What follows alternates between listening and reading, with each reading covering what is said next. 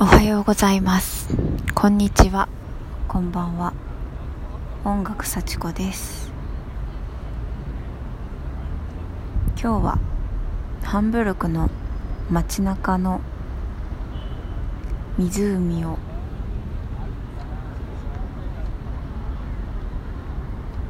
見ながらお送りします。もうまだ6時なのに夕方の6時なのに辺りはすっかり暗いです。季節の変化を感じます。今日は私がドイツに来て最初の頃に驚いたことについて話したいと思います。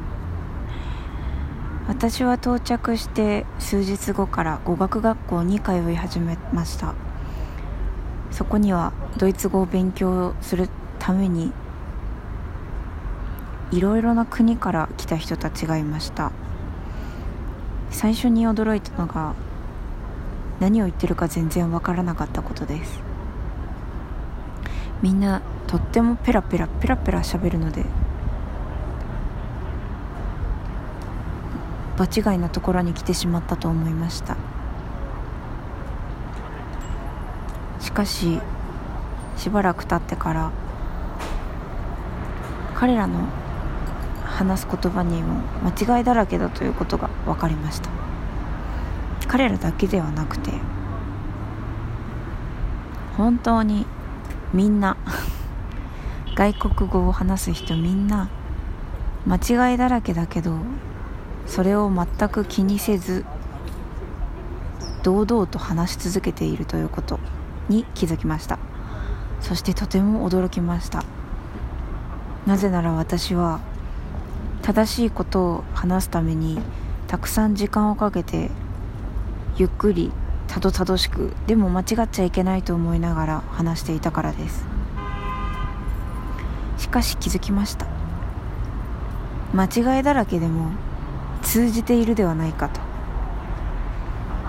間違いだらけの言葉を聞きながらもその人が何を意図しているのかは分かり全く問題なく会話は進んでいきます。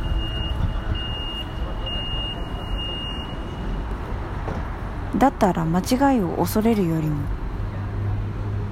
恥を捨て話した方が絶対に得だと気づきました。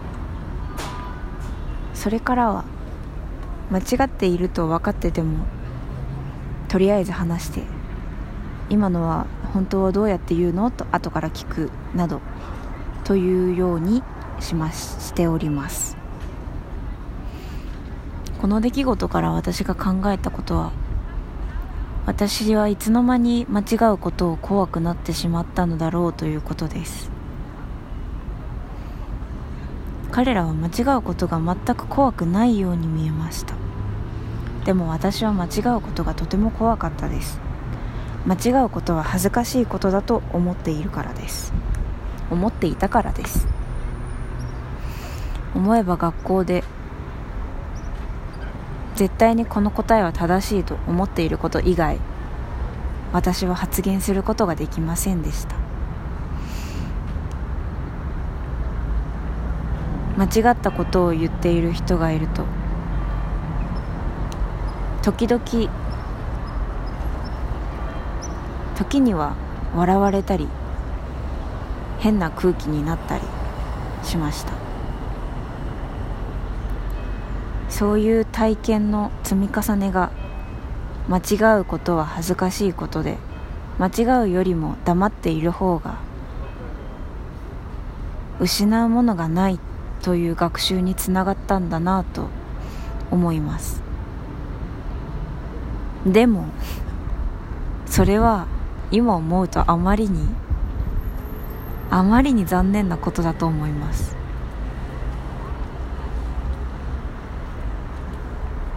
だって間違わないと学べないことがこの世にはたくさんあるからです。もし間違うことを恐れてパーフェクトにドイツ語ができるようになってから人と会話をしようと私がなっていたら絶対に今頃全然上達してませんでした。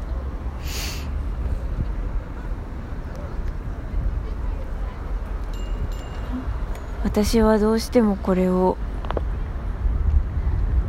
日本の子供たちに伝えたいです。そして私がもし子供たちを教育するという立場になるとしたら間違うたびに自信のない答えでもしっかりと発言してくれたことを褒めてあげたいです。その積み重ねが失敗を成功につなげる人間を育てると信じています。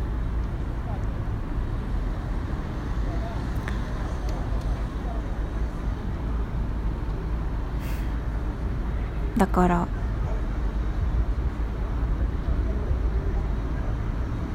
もし間違って失敗して落ち込んでいる人がいたら挑戦したことを褒めてあげてほしいです。そして聞いている皆さんが失敗した時は挑戦した自分を褒めてほしいです。もし自分で自分を褒めるのが苦手なら私にメールを送ってきてください。存分に褒めたいと思います。失敗を私が褒めるというコーナーやりたいくらいですね。やりましょうか。初コーナー誕生ですね。失敗を褒めるコーナーです。ネーミングセンスがゼロです。募集開始します。よろしくお願いしますそれでは今日の放送はここまで。またお会いしましょう。音楽幸子でした。